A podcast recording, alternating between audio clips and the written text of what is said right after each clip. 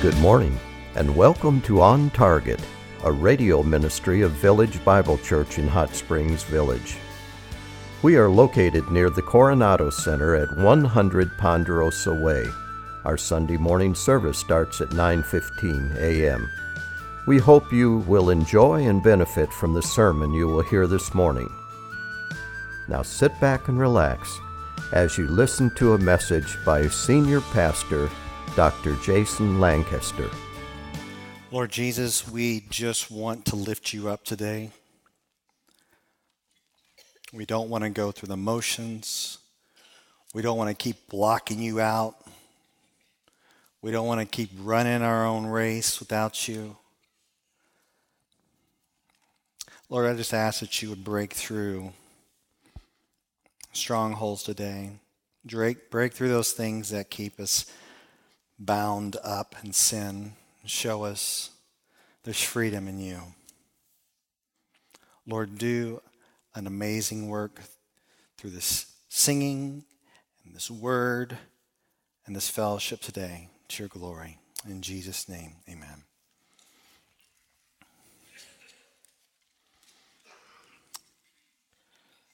In 2013, my best friend from junior high, high school, and college died. We used to hang out all the time in Texas, and we met in 8th grade, and we both decided to go to the same college at Arkansas Tech. We both became Christians in college around the same time, and both of us felt called by the Lord to be pastors. And we both have the same name, Jason. I want to show you a picture of him and our other good friend. Jason is in the middle. I'm the cool one on your left.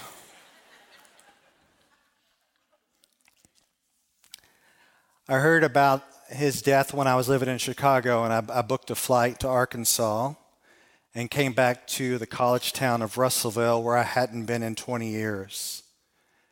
It was a very emotional experience. We were both discipled under the Wesley Foundation, and he, as we were both called to ministry, at the time of his death, he was actually the director of the Wesley Foundation, which was his dream job. So I went to his funeral. We're talking hundreds and hundreds of people. And the night before, I guess it was a viewing, I went by his coffin, and I saw him there with a big Bible on his lap. And I had a very hard time processing everything. And as I was leaving that weekend and just the next week, I was asking two simple questions. What is true? What am I supposed to do? I don't know if you ever have those times where life just hits you hard. Someone dies, you get a diagnosis, some relationship thing happens, something happens, and you're like, what is really true? And if it's true, what am I really supposed to do? And that's what we're going to look at this morning. We're going to take some time to study probably the most important paragraph in the entire Bible. And I know there's a lot of big words in there, but we're going to get at what is really true. What am I supposed to do? So let's go ahead and turn to Romans chapter 3.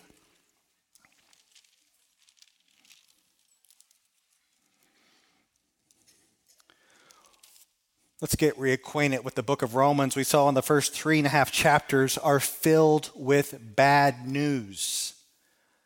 And we said last week, without the bad news, you can't have the good news. And if you don't have the bad news and the good news, you will not have a Merry Christmas.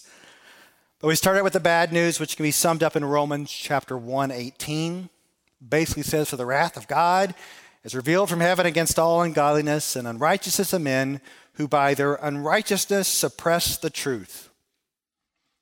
Apart from Christ, we are all guilty before a holy God, and yes, we are targets of his wrath. In chapter 1, we saw that the Gentiles were breaking bad and deserving of God's wrath, and the Jews thought, hey, we're breaking good and getting better, but no, the Jews are just as guilty as the Gentiles. Apart from Christ, all of us are guilty before a holy God and targets of his wrath. So we already plunge the depth of the bad news. But I'm going to give you two words that could be the most rejoice-giving words that you could possibly see. And those two words are at the very beginning of verse 21 of chapter 3. Look at these two words. But now. Yes, it is true that we're all guilty before a holy God and we'll face his judgment. But now, there is something else that you need to know. There is more to the story. Let's look at it. The historical intervention of God. But now, apart from the law, the righteousness of God has been manifested, being witnessed by the law and the prophets. Okay, let's really understand this. So God gave the law, the Old Testament law. You can think of the Ten Commandments through Moses. And God's Old Testament law, the Ten Commandments, reveal his character and explain his morality between right and wrong. But the law and observing the law will not get you in good with God and give you eternal life. You see, the law reveals sin. If people don't think they're a sinner, just walk them through the Ten Commandments. You ever lied or cheated? Just walk them through the Ten Commandments. We're all guilty before a holy God. And so the law reveals and exposes our sin. But once again, verse 21. But now, apart from the law, the righteousness of God has been made manifested. So there's now a new revelation of a new way to be made right with God apart from the law. And yet this new way, don't think that it has zero connection with the Old Testament, because verse 21 and 22 says specifically, being witnessed by the law and the prophets. So you may think, well, the Old Testament is just a waste of time because we got to hurry up and get to Jesus because the Old Testament doesn't have any indication of Jesus. But if you really read your Old Testament rightly, you'll see Jesus everywhere. Think about this. Genesis 3:15, it says that Eve's offspring will crush Satan. And who is Eve's offspring? Jesus. The promise is made to Abraham about this worldwide blessing through a seed, through a descendant. How in the world is that going to happen? Jesus. You have the deliverance out of Egypt, foreshadowing the deliverance from sin in Jesus. You have specific prophecies throughout a variety of prophets, but in Isaiah, you have this suffering servant who is Jesus.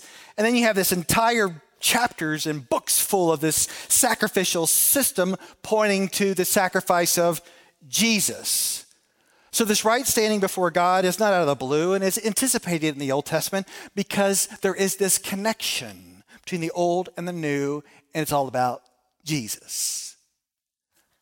And this right standing is through faith. Look at verse 22. Even the righteousness of God through faith in Jesus Christ for all those who believe, for there is no distinction. So God's gift of right standing given to believers who are clothed in Christ comes through faith in Jesus. Not faith in faith, not faith in a generic God, but faith in Jesus. Specifically, Jesus, who is the perfect righteous one, who gives us this right standing, this righteousness of God through faith. So let's start to answer our questions, and boy, we're going to go deep today. We'll answer the first question, and we'll get to the second one later. And the first question is, what is true? And what is true is that you are saved through faith in Jesus Christ. Salvation is given by God to all those who believe, not earned by good deeds or good works. It's through faith in Jesus Christ. And now we're going to talk about that in detail. We are going to talk about, big word here, justification, redemption, propitiation. Those are words that you use all the time, and so it's going to be a great time. And we will start with justification. It's a salvation metaphor. It's a metaphor from the law court. Justification is God's legal declaration that guilty sinners have been made right with God. Let's see it. Romans 3, start in verse 22. For there is no distinction, for all have sinned and fall short of the glory of God, being justified as a gift by his grace. So all of us have exchanged the glory of God for idols and can't earn favor with God by our own works, but God has provided a way for us to be reconciled to him, which is justification by grace as a gift. Once again, justification, God's legal declaration that guilty sinners have been made right with God. So here's the deal. God is the judge, and justification is the act where he declares a person to be righteous in his sight. There is forgiveness, there's pardons of sin, but there is righteousness given. Let's go ahead and do a little fun thing right here, because I know some of you may not be paying attention, but maybe this will be fun. On what basis does God declare a person righteous in his sight? On what basis? All right, so here, let's just go ahead and get into this. I'm not stepping on any toes. I'm just giving it to you straight out. Let's talk about the differences and the distinctions between Catholics and Protestants. Now, when I talk about the distinctions here, I'm talking about the understanding and the teaching of the Catholic Church. I'm not talking about maybe someone who has a different understanding who still claims to be a Catholic. I'm talking about the teaching of the church itself. So don't throw anything at me. This is historic. This is history. On what basis will God declare a person justified, righteous in his sight? So the Catholics on one side, I'll make sure you get this. I don't think I'm misrepresenting the historic teaching. Catholics say that God will declare a person righteous in his sight when he sees they have sufficient righteousness inherent within them. Now, I want to flesh that a little bit. So here we go. Believe in Jesus. Cooperate with his grace so that you can be declared justified or righteous through Jesus plus your good deeds, cooperating, justified. It's something inside of you, okay? You're declared righteous inside of you, right? I see, you get that. So that's historic Catholic teaching that is absolutely wrong. Doesn't mean you can't have friends that are Catholics. It doesn't mean the Catholics can't believe in Jesus and believe the right thing, but that teaching historically is wrong. You say, well, that's mean. Well, Protestant Reformation. I mean, this is historic stuff, okay? So what do Protestants or true believers believe? It's this. The Bible teaches that righteousness is not in us. It's something outside of us, and only can be ours through faith in Jesus. Do you get that? When we believe, trust in Jesus, we're declared righteous, not because we cooperate with Jesus and his grace. We're declared righteous because Jesus is righteous. He and he alone is righteous. It's about his good works, not my good works. And so God sees believers having faith in Jesus, and he says, I forgive you, and I declare you righteous because I see Christ. We're clothed in the righteousness of Christ. You understand justification? It says that we are forgiven, and we are also declared righteous. Both go together. Not because we're good. It's not Jesus plus anything, right? It's Jesus plus nothing. equals everything, all right? Once again, a little justification here. Let me put it to you in terms of weather, because we moved here from Chicago about 4 years ago. And as you know, it's cold there. We even lived in Chicago when they had these record-setting temperatures that dropped way below zero. So you got temperature in your mind. Well, theologian John Frame explains it like this. When we trust in Christ, we are forgiven. But that's not just it, because that only brings us up from negative temperatures to zero. But we're also given the righteousness of Christ that takes us into the positive temperatures. Did you see that now? That's a declaration of righteousness. We're forgiven and declared righteous. Both go together. We're justified, declared righteous. So, what is true? You're forgiven, declare righteous. And you may think, well, if you're saved through Jesus, does that mean there's like a catch? I took my son, he's 13, he's my oldest, so I took him to Universal Studios in Florida to this Harry Potter world, and we're sitting around in this room, and this wizard, you probably know his name, kids. I don't remember his name, but anyway, this wizard, fake guy, we're all in the room, and we're in the wand shop. And he's looking around, and he picks my son. And he says, I wonder what kind of wand you need. And he looks in his shelf, and he gets a wand out, and he hands it to him. He goes, this is the wand just for you. And so when his presentation is over, I'm thinking, this is the greatest thing. My son's walking out to this next room, and this lady says, that'll be $29.99. That's such a ripoff. In salvation, there is no catch. There is no trust in Jesus, but. No, there is no but. There is no catch. And so you know what this means? This means, my brothers and sisters, that the pressure is off.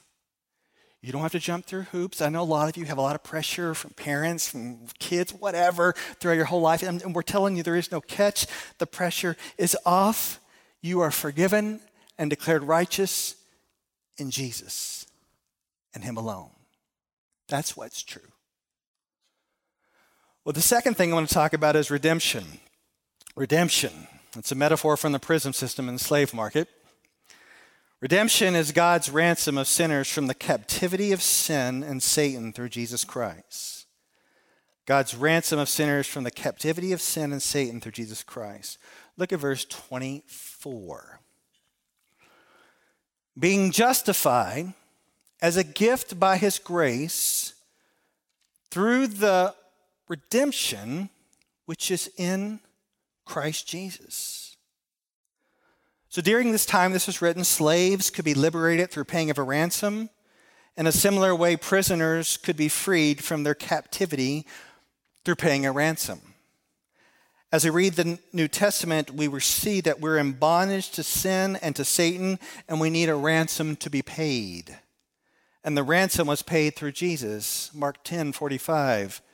Mark 10:45 says, for even the Son of Man came not to be served, but to serve, and to give His life as a ransom for many.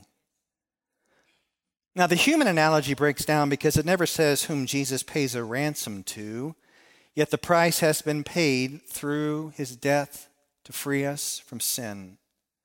And so if we take this verse 24 and we think about redemption, we also think about what is true. And this is what is true.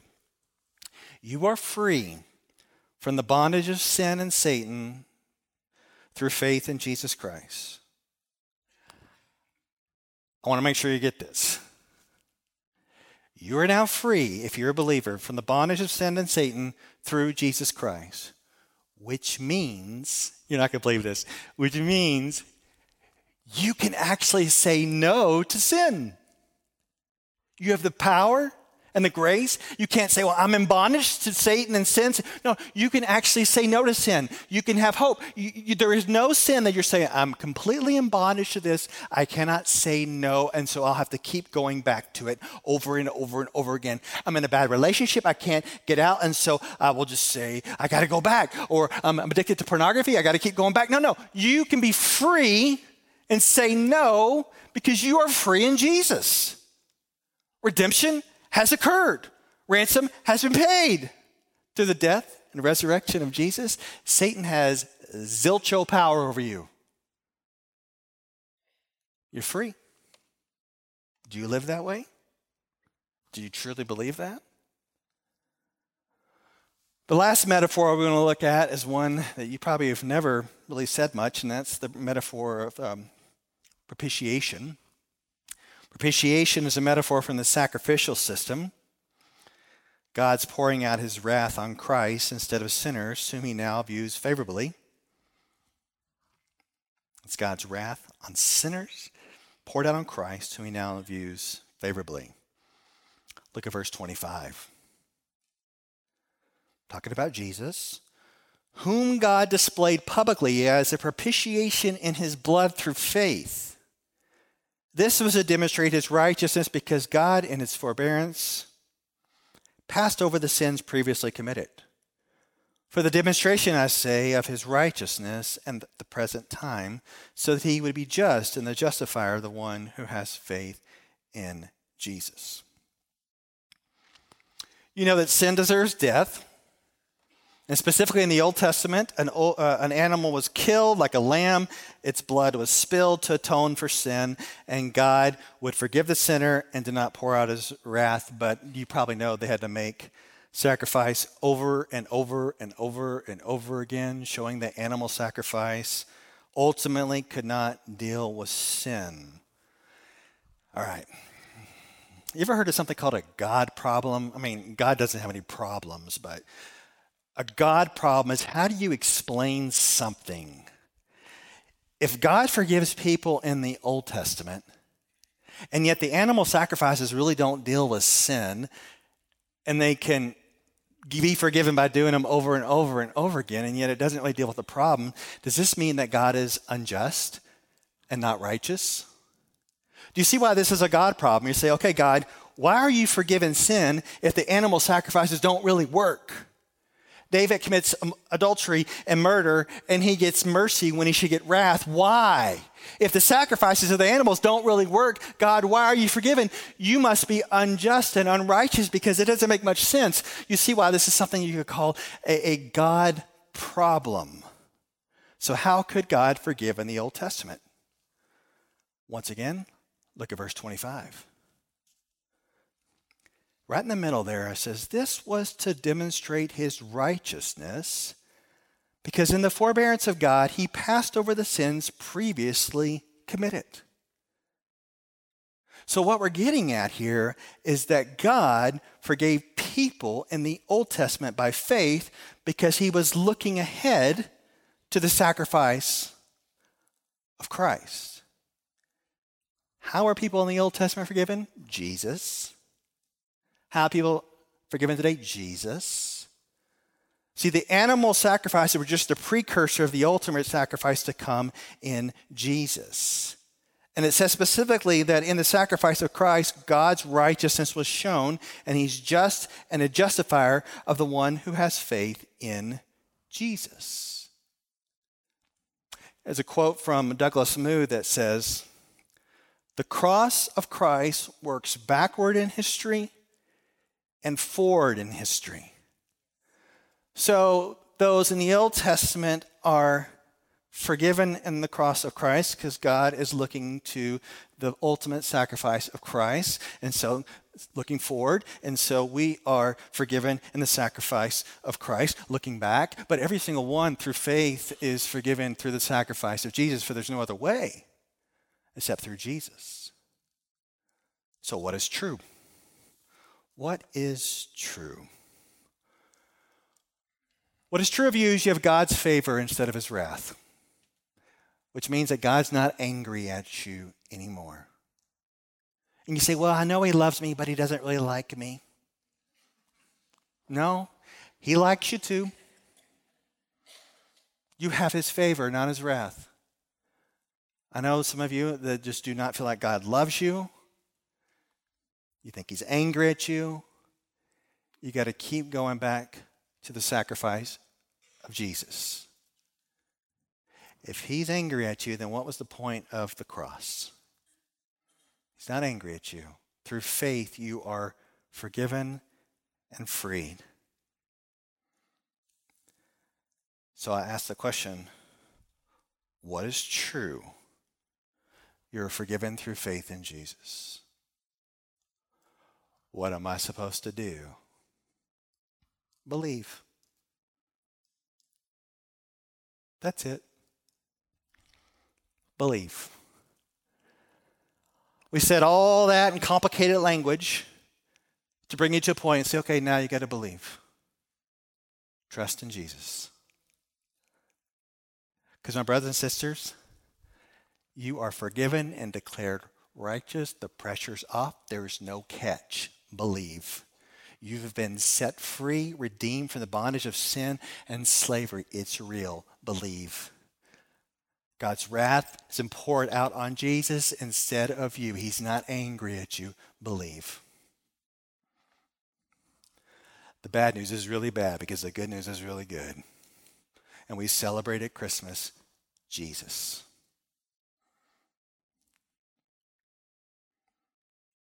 And so when calamity hits, like it did for me, I keep coming back to this picture of my friends. And it hits me to think, what is true? And what am I supposed to do? And it may have hit you recently or a long time ago, and it makes you just think, okay, what is true? Jesus is true. What am I supposed to do? Believe. Trust in him.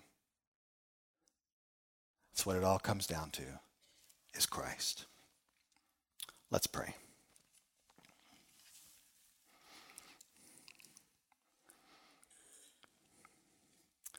Father, we thank you for sending your son, Jesus. We just want to speak the name Jesus, lift up Jesus, shout Jesus, because there's no other way to be forgiven. There's no other way to be accepted. There's no other way to be free from the bondage of sin and Satan. Absolutely no other way. And Lord, I just ask that you would bring comfort to those who need comfort today, that you are true. Conviction to those who need conviction today, that you are true. For those who do not believe, Lord, press the truth upon them of Jesus.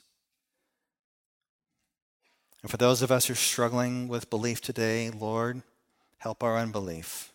We do believe. We want to believe. Turn our hearts towards you and make us trust in Jesus. And it's in his name we pray. Amen. We hope you enjoyed this message. It was preached recently at Village Bible Church.